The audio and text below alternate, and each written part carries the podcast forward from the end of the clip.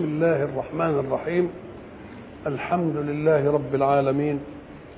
الصلاة والسلام على أشرف المرسلين وخاتم النبيين ورحمة الله للعالمين سيدنا محمد وعلى آله وصحبه أجمعين. وبعد فقد وقفنا في اللقاء السابق عند قول الله سبحانه أعوذ بالله من الشيطان الرجيم. وقال الملك ائتوني به. أستخلصه لنفسي. فلما كلمه قال إنك اليوم لدينا مكين امين يبقى حيثيات أنه مكنه واستأمنه أشياء. الشيء الأول أنه حفيظ وأنه علم أنه حافظ على أعنف غريزة في الإنسان وهي غريزة الجنس. طلع منها بريء ثانيا أنه عليم لأنه أول له الرؤيا ثالثا أنه لما كلمه استشف منه خفة نفسه عليه. يبقى دي حيثيات الاستخدام. فأعلن هو قال الأول أستخلصه لنفسي. والمستخلص للنفس دي قد يأتي فيما بعد نقول له لا مع السلامة. فلما كلمه بقت اكتملت عنده المسائل قال إيه؟ أعلنها. إنك اليوم لدينا مكين أي ممكن. ممكن دي اللي إحنا بنسميها في العرف الحديث وبنسمعها كتير بقيت أهل ثقة. ما حدش يغضب. وأعلنها علشان يسد باب الوشاية بيه أو باب التآمر عليه أو أو المساله ولذلك الحق سبحانه وتعالى حينما تكلم عن الوحي من جبريل قال إنه لقول رسول إيه؟ ذي قوة عند ذي العرش مكين. يعني ما حدش ينال منه أي حاجة. هذه أهل الثقة قال بقي أهل الثقة دي يبقى نافع له وبسطه وكل حاجة و... إنما هو ال... الذي سينفذ الأمور. يبقى لازم له صلة تانية بالمحكوم. ده من ناحية الحاكم ممكن. طب ومن ناحية عمله مع المحكومين؟ قال لك ده امين يبقى خد الوصفين الاثنين الخيبة بقى اللي بتبقى تحصل إنه يرجح أهل الثقة على أهل الخبرة والأمانة. أو يجيب أهل الأمانة فيظلوا كده تعبانين ومن الثقة. أقول له لا أنت عايز بقى تختار من يريحك ومن يريح محكومك؟ خذ من إيه اللي فيه الأمرين الاثنين. يبقى أمين على المحكوم وذو ثقة عند مين؟ عند الحاكم. حينما سمع يوسف هذا الكلام ومكين وأمين وخلاص قال لك أنا حين أطلب منه الآن شيئا أطلب منه شيئا يتعلق بتعبيري لرؤياه. لأن تزرعون سبع سنين دأب وبعدين مش عارف يجي إيه وإيه شغلانة بقى. يعني عملية اقتصادية. العملية الاقتصادية قال له اجعلني على خزائن الأرض. تأكيد لثقته في أن الرؤيا ستأتي على وفق إيه؟ على وفق ما رأى. وإنها عايزة حكمة إدارة بقى.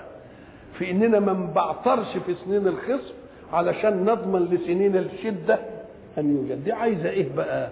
عايزة وصفين اثنين حفظ وعلم. حفظ دي مسألة أمانة. وعلم مسألة خبرة في إدارة الإيه؟ في إدارة المسألة. قال له ما دامت المسألة كده وأنت استخلصتني لنفسك الأول وبعدين أصدرت الفرمان بأني مكين أمين اذا اجعلني على خزائن الأرض. وذكره بالحيثية إني حفيظ وعليم. والاثنين دول تقدم ما يثبتهم ولا ما يثبتهمش. هنا بقى تعطينا فكرة إنه يقول لك ده طلب الولاية وطالب الولاية لا يولى. أم قال لك قد تأتي ظروف لا تحتمل التجربة مع الناس. فليثق في نفسه الثقة اللي يستطيع إنه يؤدي بها له أن يعرض نفسه. افرض انكم راكبين سفينة وبعد ذلك هاجت الرياح واتلخبطت الأمور وواحد من الركاب له خبرة في هذه المسألة وتلخبط الراجل القبطان ولا ما عرفش أي حاجة.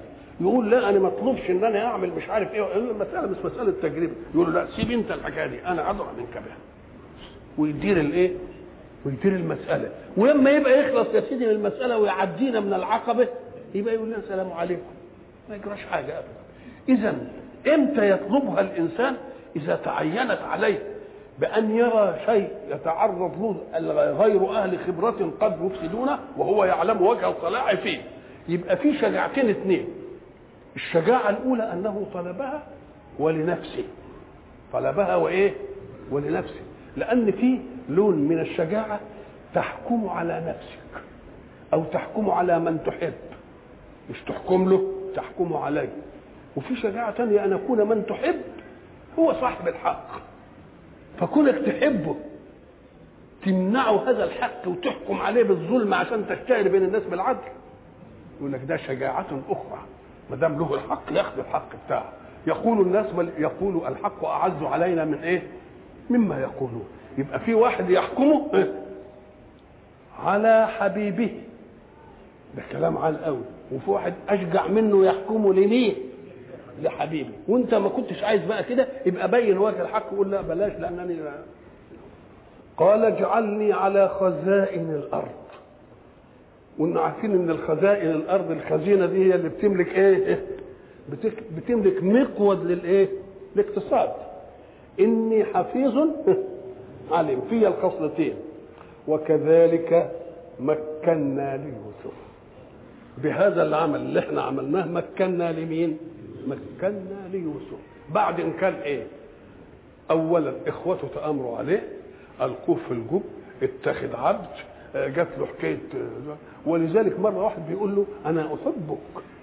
قال له ابعد عني ما أحبني أحد إلا ابتليت. أحبتني عمتي فاتهمت بالسرقة. وأحبني أبي فأخواتي خدوني ورموني في الجب وأحبتني امراه العزيز ودتني الايه السجن ولا احب ولا آه نعم. وكذلك مكنا ليوسف في الأرض. حكاية عمته. أخت أبوه. وكانت بتحب. تحبه قوي وبعدين جه من بلغ سن الرشد هي اللي ربته بقى ومش عارف إيه ولما بلغ بقى كويس كده أبوه بده إيه؟ ياخده بقى كويس كده يعني مترندج عايز ياخده وياه بقى قامت عمته مش ما تقدرش تفرقه فكان في حاجة اسمها المنطقة إبراهيم منطقة انعزام كان يتحز بيه سيدنا إبراهيم وموروث عند مين؟ عند عمته دي فقالت طب وأنا أخلي الطفل ده عندي إزاي؟ كان عندهم قضية إن اللي يسرق حاجة يبقى المسروق منه ياخده ويستولى على. على السارق يبقى بتاعه خلاص فقالت أنا ألبسه تحت الثوب المنطقة دي بتاعت إبراهيم وساعة ما يجي ياخدوه قالوا إيه الولد سرق المنطقة؟ يقوموا إيه يبقى بحكم القانون يفضل عنده. ولذلك ادي هيجي قدام لما أخوه جه وقالوا ده سرق مش عارف الإيه قال إن يسرق فقد سرق أخ له من قبل. اللي هو انظلم فيها دي وكذلك مكنا ليوسف في الأرض. كلمة الأرض دي الأرض اللي هي إيه؟ أم قال لك ما أنت هتشوف اللي جاي من البلاد التانية وجاي يطلب منهم أجل أكن الشدة والجذب عم عم المنطقة كلها يبقى مكنا له امال هيجوا يطلبوا منه الميرة ويطلبوا منه الطعام ويجيبوا هناك من الشام لحد هنا وبتاع يبقى دليل على إن المسألة رقعتها كانت إيه؟ مثلا مكنا ليوسف في الأرض يتبوأ منها إيه؟ حيث يشاء التبوء التوتر يتبوأ منها حيث يشاء دليل على أنه هو يعمل له هنا بيت ويعمل له الحته اللي تعجبه يقعد فيها دي بيظنوها أنها يعني لون من من اتساع أماكن الترف. لا. ده يتبوأ منها حيث يشاء دي حينما تعلم إن الحاكم له بيت في الحتة الفلانية. بص كده شوف لما يزور بس الحتة لما الحاكم العام يجي يزور مكان إن كان الشارع متلخبط بيستفلت ويتفضل إن كان مش عارف مهدوم. إن كان مش عارف يبنوا هربوا بتاع أبويا يعملوا. إن كان المرافق ناقصة مش عارف المجاري يشوفوا لها ما إيه مش عارف. إيه. الله. مجرد زيارته المكان بيعمل إيه؟ طب فما بالك بقى إذا كان له حتة فيلا فيها كده؟ ده حتة فيلا تيجي المرافق الدائمة. دي حاجات إيه؟ عارضة.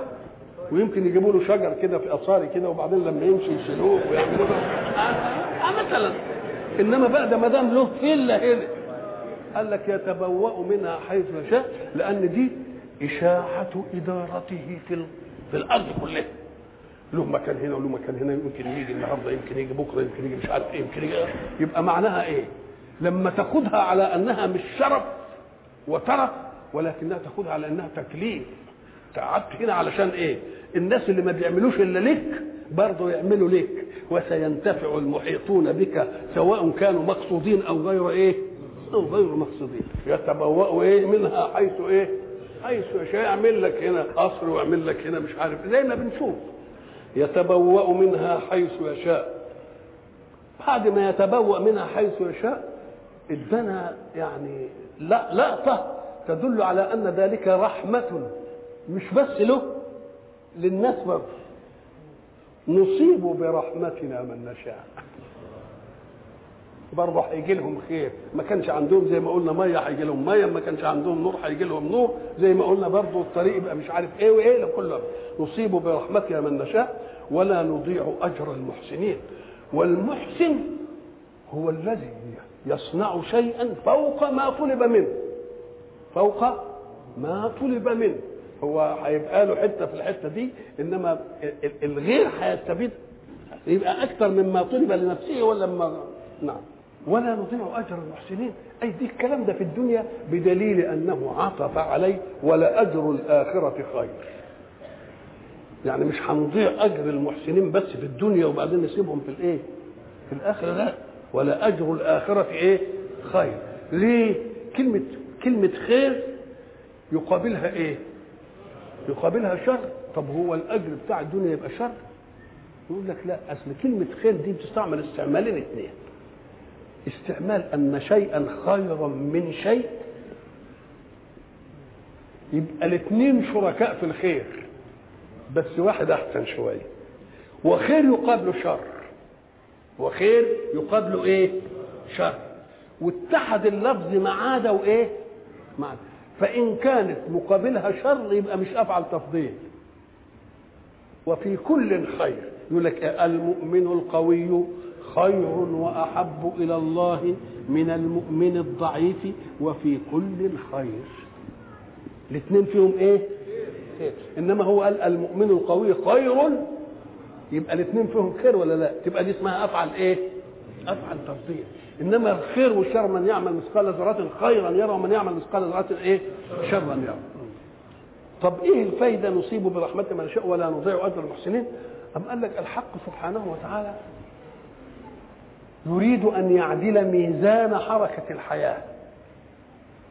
وميزان حركة الحياة ما ينعدلش بإننا نقول له بس ده الآخرة فيها كذا. طب واللي مش مؤمن بحكاية الآخرة دي يعني؟ ده يستشري بقى ويظلم. نقوم لازم ندي للي يحسن ولو في الدنيا برضه إيه؟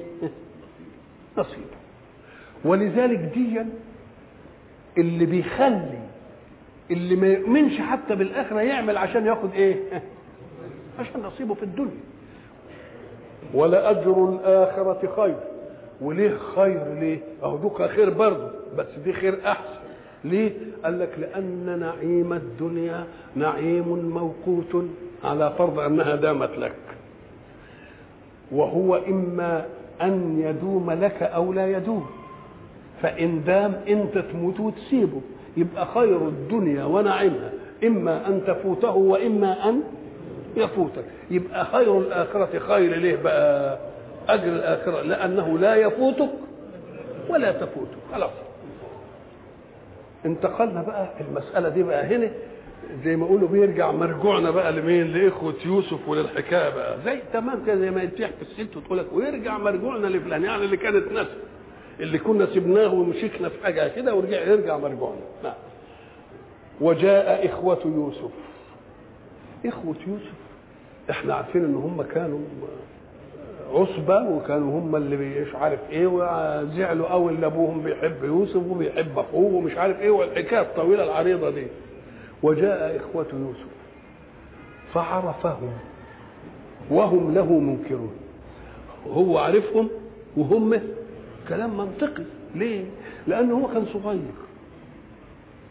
ولما مرت المدة دي بقى اللي قعد فيها عند مرات العزيز وبعدين حصل له ما حصل وبعدين قعد بقى سبع سنين في الإيه؟ في السجن. طبعا كان طفل كده بقى إيه؟ شاب اتغيرت ملامحه. إنما هم كانوا كبار ومعقودين لأن الإنسان بيمر عليه عقد من الزمن شكله بي إيه؟ بيتحدد إنما العيل الصغير وبعدين بعد ما يكبر يقول لك إيه؟ إن الأعضاء ما بتكبرش بنسبات واحدة. واحد مثلا كان شكله كويس قوي وهو صغير وبعدين لما كبر كده مناخيره خدت أكتر قرطه خدت أكتر مش عارف إيه خدت اتغيرت الملامح. يبقى ال- اللي عاد كان إخواته كبار فيعرفوا إنما هو كان صغير واتغيرت إيه؟ ملامحه. دي اتغيرت ملامحه في التكوين الإيه؟ في التكوين القالبي واتغيرت ملامحه في التكوين الطرفي. ده قاعد بقى عزيز مصر وقاعد بقى بالقعده إياه ومش عارف إيه. الله. ده لما بيعملوا ديكور لواحد ممثل بيغيروا شكله فلبقى هو عرفهم وهم ما عرفوش. وجاء إخوة يوسف فدخلوا عليه. فعرفهم وهم له منكرون. قال لك بقى كانوا جايين ليه؟ هيقول ولما جهزهم بجهازهم كأنهم كانوا جايين عشان ياخدوا الطعام. يبقى ادي اتعرفت كده. ولما جهزهم بجهازهم قال ائتوني بأخ لكم من أبيكم. هب هب بالله ما فيش واحد منهم يعني ناصح. يقوم يقول الله طب وإيه يا إخوان اللي عرفوا إن لنا أخ من أبونا يعني؟ ما تنبهوش للحكاية دي إزاي؟ أما لك ده لازم يكون هو قاعد يدردش وياهم. وقعد يقول لهم أنتوا إيه لا تكونوا جايين لنا مثلا زي جواسيس جايين تطلعوا على حاجة جايين تعملوا إيه؟ وانتوا مثلا اخوة وشكلكم مش عارف قريب من بعض وكده وجايين إيه؟ قولوا لنا. فقعدوا يقولوا له لا ده إحنا ابن ناس أولاد ناس طيبين وأبهاتنا في النبوة وأبونا كذا ومش عارف إيه وكذا وإحنا جينا علشان ناخد الميرة ما سبناش إلا ال- إلا أخ لنا عند أبونا علشان ده يعني بيحبه وقعدوا يعني اذا لازم لازم حصل بينهم كلام عرفوا. فقال ائتوني بأخ لكم من إيه؟ من أبيكم وجاء إخوة يوسف فدخلوا عليه فعرفهم لأن هم كانوا على حالة من الإيه؟ من الثبات الشكلي وهم له منكرون لأن طفولته كانت طفولة وبعدين بقت آه، رجولة ولما جهزهم بجهازه الجهاز هو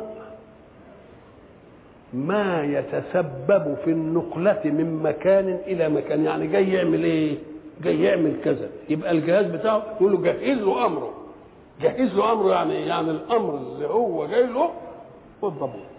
هم جايين للطعام وللإيه؟ وللميرة ولما جهزهم بجهازهم قال ائتوني بأخ لكم من أبيكم. ألا ترون أني أوفي الكيس وأنا خير المنزلين؟ وفي الكيل ما هو كان كل واحد جاي على بعير والبعير عليه بقى ال- الاسمان بتاعة الميرة ويحمل الإيه؟ ال- الميرة ويسيب الإيه؟ الاسمان يبقى كل واحد بياخد لما لما قال أنا أوفي الكيل فلما تجيبوا أخوك وياكم حد إيه؟ هتزيدوا ولذلك هيقولوا ونزداد كيل بعير. نعم. ألا ترون أني أوفي الكيل؟ وأنا خير المنزلين. كلمة منزل دي في ظاهر الأمر إنها ضد معلي. يعني هو ينزلهم ولا يعليهم؟ قال لك لا منزل من الذي ينزل بالمكان والمكان يعد له إعدادا فيه كل مطلوبات حياة ولذلك بيسموا الفنادق اسمها إيه؟ نزل. نزل يعني مكان أعد لراحة الغريب فيه كل ما إيه؟ ما يحتاج. ولذلك برضه ربنا هيجي يقول لنا في الجنة نزلا من غفور رحيم. من اللي قد من اللي من اللي وظب لكم. طب ده لما بشر يعد البشر بيطلع يعني هيقول لك ده فندق درجه خمس نجوم وده أربع نجوم وده على حسب اللي بيوظب بقى. فإذا كان ربنا هو اللي بيه إيه؟ نزلا من مين؟ ولذلك أنا حكيت لكم مرة حكاية إننا لما رحنا سان فرانسيسكو شافوا فندق أعجبوا به إعجاب إيه إخواننا. فقلت لهم والله الإنسان لما يشوف حاجة عند واحد تكون كويسة هيستقبلها استقبالين ينضح نفسه فيه. فإن كان حقود يقعد ينظر لها بالإيه؟ بالكراهية وإن مش عارف إيه ويحقد عليه. وإن كان مؤمن يقول لك يا سلام دي تعشقني في الجنة. إذا كان الحاجة ده هي البشر عملها للبشر. امال ربنا هيعمل لنا إيه في الآخرة؟ تبقى دي حاجة تعمل في الواحد إيه؟ يقول لك ولذلك ما رأيت نعيما عند أحد إلا زاد إيماني. بإيه؟ قال لك هذا ما أعده بشر للبشر فكيف بما أعده رب البشر للبشر؟ يبقى لازم ده حاجة. شوف النظرة بقى دوك هينظر بحقد وده ينظر نظرة إيه؟ نظرة إيه؟ إيمان. واللي بينظر نظرة الحقد بيحرم نفسه من صبابة النعمة عند الغير به. لأن النعمة عند صاحبها لها صبابة وتعلق به. تتعلق به النعمه ولذلك إحنا قلنا زمان الرزق بتاع النعمة يعرف عنوانك. إنما أنت ما تعرفش عنوانك. ويتنه جاي لك كده. طب خط يجي عليك كده. فإن فرحت بالنعمة عند إنسان ثق أن النعمة ستطرق بيتك. وإن كرهتها تقوبش ناحيتك فعايز بقى خير الناس دي كلها يبقى في جيبك وعندك حب النعمة عند الناس. تحب النعمة عند الناس تجي لك كلها ليك. ليك انت لحدك وما تتكلفش مقولة إدارتها حتى تجي لك لحدك كده ولا تتكلف مقولة إيه؟ الإدارة ولا الصيانة ولا المش عارف إيه. بل ولا شيء وأنا خير المنزلين. كلمة وأنا خير المنزلين إخبار منه يؤكده ما حدث لهم لأن هم ما نزلوا عنده. فهيقول لهم أنا أوفي الكيل وأنا خير؟ المنزل فلما يجي لكم اخ بقى الثاني ده هيبقى إيه؟ برضه بهذا الشكل بهذه المنزلة. فإن لم تأتوني به برضه هو عارف إن المسألة عملية صعبة. كونهم يخلصوا الولد من أبوه بعد ما حدثت التجربة فيه عملية صعبة. فراح جايب لهم الإنذار. إن لم تأتوني به فلا كيل لكم عندي. بوبو بوبو والمعاه معاه مجاعة وجد وقحط.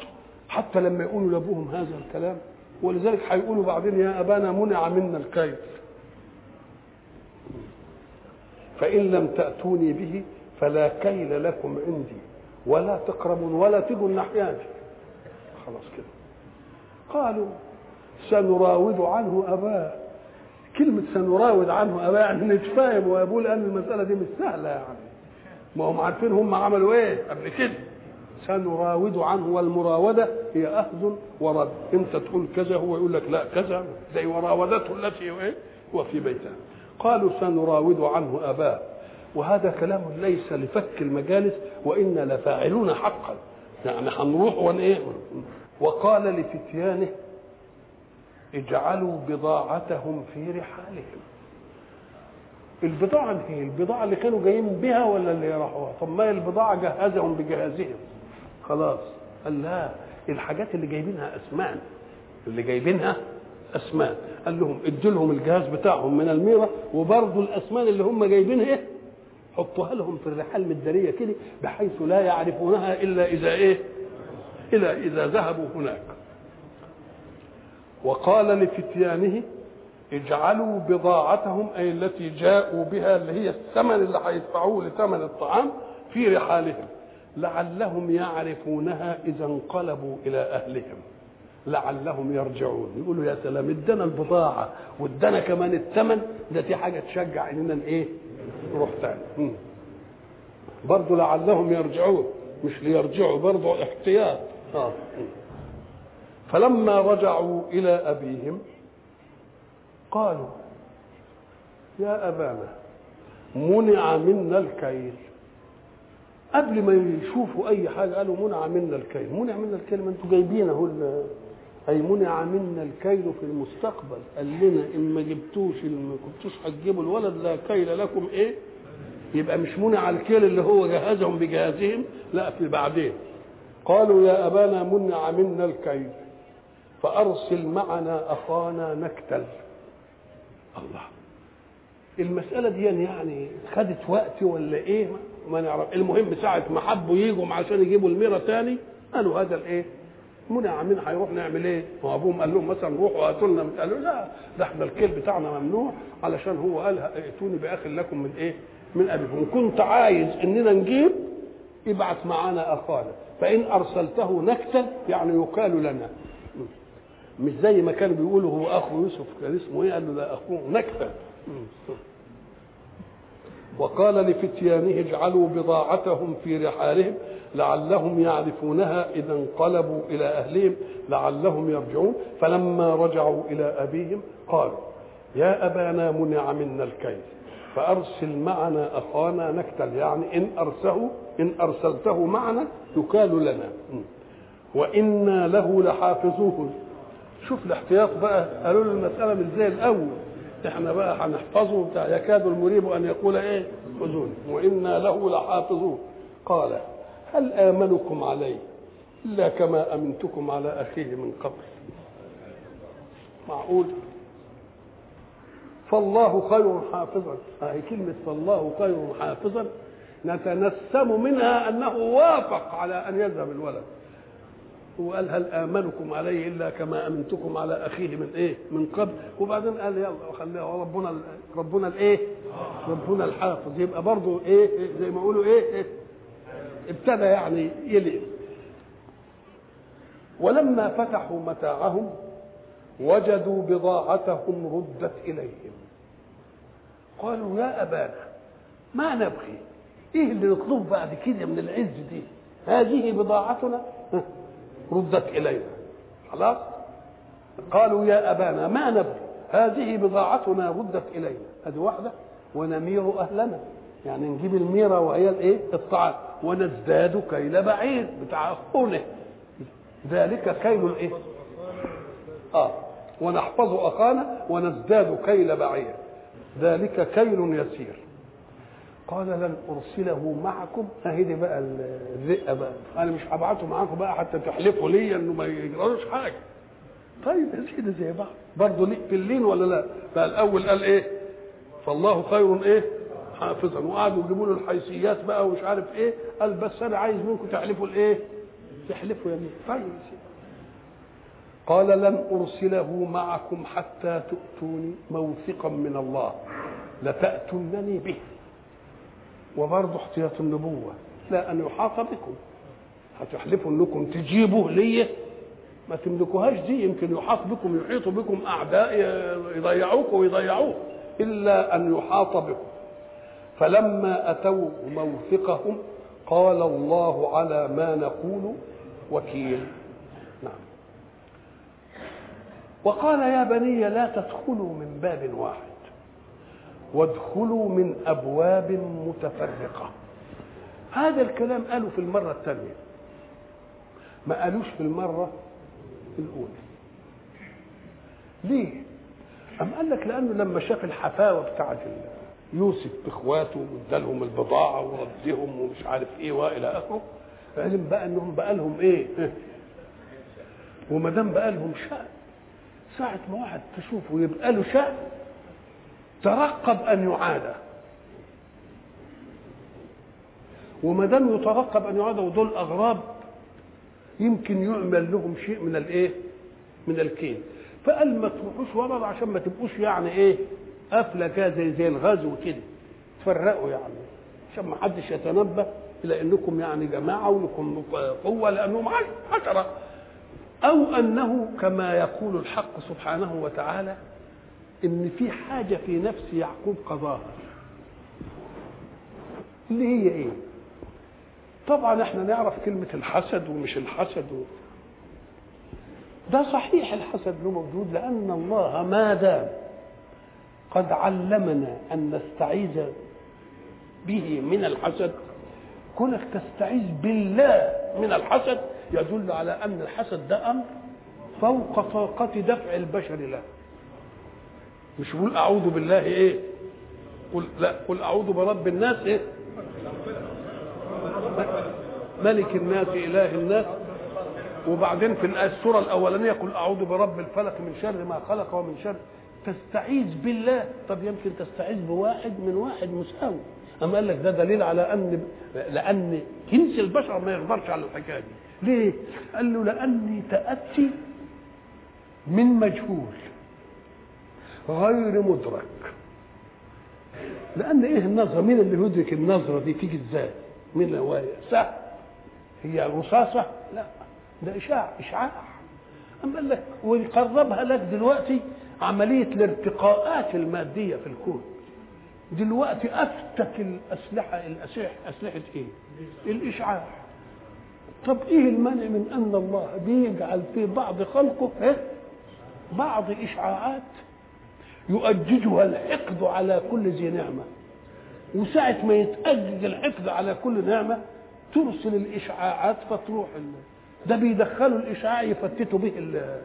كذا وأشياء شيء غير مادي يبقى إذا من الممكن أن يكون هذا وما يعلم جنود ربك إلا هو طب يقول لك طب ويعني ربنا يدي الناس كده ويعمل العملية دي ويقعد يعرف حياة الناس قال لك الله هو ربنا مش بيدي بعض النعم للناس ويروح يجيب بيه مسدس ولا بندقية ويحط فيها رصاص ويملأه ويضرب به واحد طب ما هي إمكانيات موجودة بس دي اختياريه ودي أم قال لك طب ودي إزاي؟ أم قال لك كل واحد عنده تأجيجة تستطيع أن يتكلم بس الحقد هو الإيه؟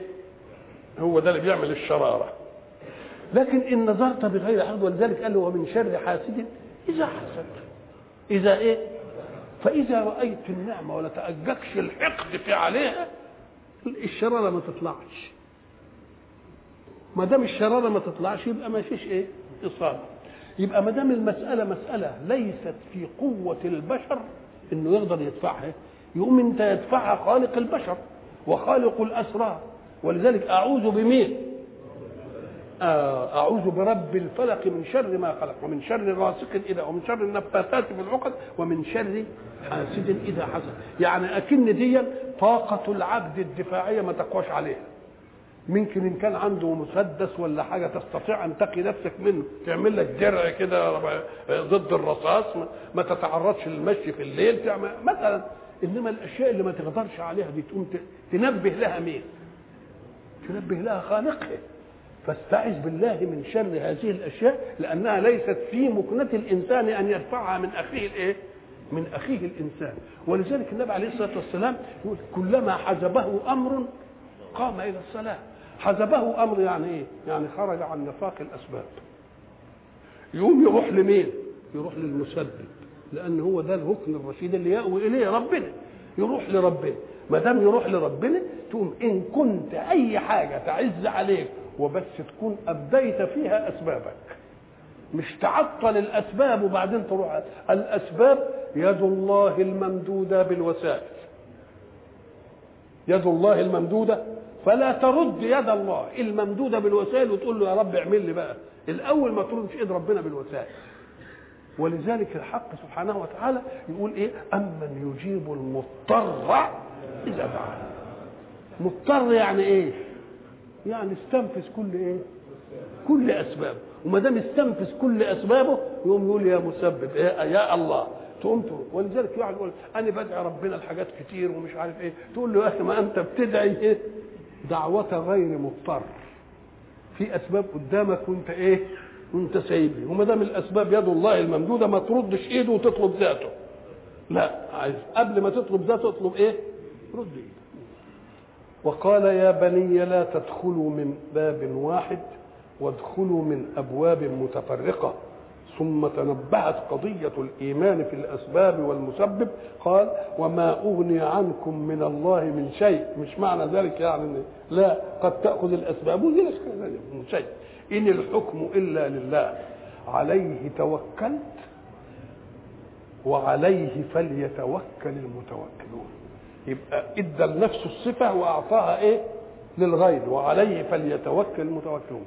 ولما دخلوا من حيث أمرهم أبوهم ما كان يغني عنهم من الله من شيء ما الآية قالت لها إلا حاجة في نفس يعقوب قضاها.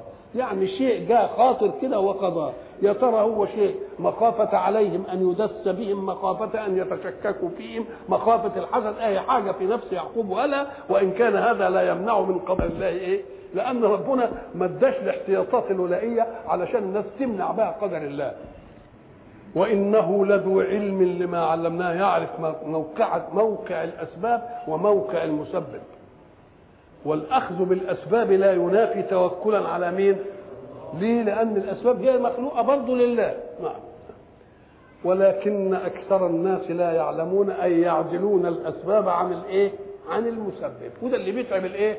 بيتعب الدنيا ولما دخلوا على يوسف آوى إليه أخاه طبعا الشواء له قوي بقى هو أصله كانوا هما الاثنين إيه؟ أشقاء يعني من أم واحدة وكانوا الباقي من أمهات متعددة آوى إليه أخاه وبعدين جاء فيه طبعا أخوه مش عارف الحكاية. قال إني أنا أخوك. فلا تبتئس أي لا تحزن ولا يصبك إيه؟ هم ولا كدر بما كانوا يعملون. ده دليل على أن كلمة بما كانوا يعملون على أنهم استفردوا برضه بالولد. ولما دخلوا على يوسف آوى إليه أخاه قال إني أنا أخوك. فلا تبتئس بما كانوا يعملون. فلما جهزهم بجهازهم زي الجهاز الاولاني يعني بضائعهم والميرة اتحطت وكل حاجة جعل السقاية في رحل أخيه. الرحل هو ما يوضع على البعير وفيه متاع المسافر كله. جعل السقاية السقاية دي بتطلق إطلاقات متعددة لأنها من السقي من السين والقاف إلى السقي. والسقي ده من الإيه؟ من المية. هناك القرآن بيقول إيه؟ أجعلتم سقاية الحاج وعمارة المسجد الإيه؟ الحرام. يبقى السقاية هو المكان اللي بيوضع فيه الماء ليشرب منه الإيه؟ الناس. هذه واحدة. أو السقاية تطلق على الآلة التي يخرج بها الماء إلى إلى الشاربين. ما دام جعل السقاية في رحل أخيه يبقى الإناء اللي إيه؟ اللي كان بيشرب بيه. وهي دي اللي بيكيلوا بيه بقى السقاية كانت إناء بيشرب فيه الماء زي الكاس وبعدين جعلوه إيه؟ جعلوه مكيال. كلهم يجيبوا الكاس اللي بيشرب فيه الملك ويعملوا مكيال ده دليل على انفاسه المكيل يعني دي مسألة يعني محروس عليها. يبقى السقاية هيجي له صواع وصاع يبقى لها اطلاقات السقاية تطلق على المكان الذي يوجد فيه الماء وتطلق على الآلة التي يرفع بها الماء من المكان إلى فم الإيه؟ الشارب ويطلق عليها أيضا صواع ويطلق عليها إيه؟ صاع. ودي اللي كان بيكال بها فلما جهزهم بجهازهم جعل السقاية في رحل أخيه. طبعا جعل للأمر يعني أمر الناس يجعلوها مش ضروري هو اللي يقوم ويعمل العمل جعل السقاية في رحل أخيه ثم أذن مؤذن. أيتها العير إنكم لسارقون. قالوا وأقبلوا عليهم ماذا إيه اللي ضيع منكم؟ قالوا وأقبلوا عليه ماذا تفقدون؟ قالوا نفقد صواع الملك. يبقى نفقد صواع الملك وهناك قال بقى جعل السقاية في رحل أخيه يبقى المصدق لازم يكون واحد. السقاية هي الإيه؟ الصواع قالوا وأقبلوا عليهم ماذا تفقدون؟ قالوا نفقد صواع الملك. ولمن جاء به حمل بعير وأنا به زعيم. اللي يجيب لنا الصواع ده هن إيه؟ مش هنعاقبه؟ هنديله إيه؟ حمل بعير زيادة كلمة بقى إنكم لسارقون يقوم يقول السرقة الاتهام ده يبقى قبيح حينما ترتب عليه جزاء السارق إنما إن كنت ما أنتش هترتب عليه جهاز السارق وإن بتقول له إن أنا هديك كمان يبقى دي ما هيش الجريمة مش مش موجودة ليه؟ لأن الجريمة تبقى موجودة لما أكون هرتب إيه؟ على السرقة عقوبة. أنا مش هرتب على السرقة إيه؟ عقوبة. قالوا نفقد صواع الملك ولمن جاء به حمل بعير وأنا به زعيم.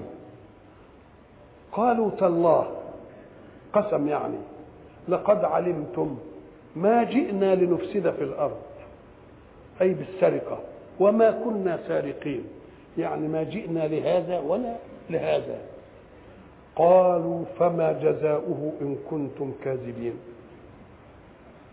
أهو ده القصد اللي عايزين يوصلوا له. قال له جزاؤه من وجد في رحله فهو جزاؤه. دي القضية. اللي نجد الصواع في رحله ناخد اللي في الرحل ونقعده عندنا. وهو ده اللي كان قصده إنه قعد مين؟ يقعد أخوه وياه ولذلك هيقول ربنا بعد كذلك كدنا ليوسف. مش كدنا يوسف. كدته اوقعت عليه الكيد إنما كدت له أي اجعلت كيدا لصالحه. قالوا تالله لقد علمتم ما جئنا لنفسد في الأرض وما كنا سارقين. قالوا فما جزاؤه إن كنتم كاذبين؟ قالوا جزاؤه من وجد في رحله. يبقى هم اللي نطقوا بالحكم. من وجد في رحله فهو إيه؟ ما هي القضية زي ما قلنا في حكاية عمته. آه. كذلك نجزي الظالمين. فبدأ بأوعيتهم قبل وعاء أخيه. لأنه برضه لما يروح على وعاء أخوه يجيبها تبقى يعني الحكاية إيه؟ ثم استخرجها من وعاء أخيه. كذلك كدنا ليوسف. كدنا لصالحه. ما كان ليأخذ أخاه في دين الملك. ما ياخدوش إلا بهذه الجريمة يبقى يقعدوا عشان هو هو جزاؤه. يأخذ اللي سرق إلا أن يشاء الله نرفع درجات من نشاء وفوق كل ذي علم عليم نرفع درجات من نشاء كأن ما دام كدنا ليوسف وحققنا له الأمل بتاعه يعني كل حاجة بدينا ندي ليوسف إيه؟ آماله ودرجاته وهو يستحق أننا نعمل فيه إيه؟ نعمل فيه علم. وفوق كل ذي علم عليم فوق كل علم قال لك لأن المسألة فيها احتيال في العلم نحط الصواع ونعمل مش عارف إيه شغلانة يعني كده. آه نعم. وفوق كل ذي علم عليم وإلى لقاء آخر إن شاء الله.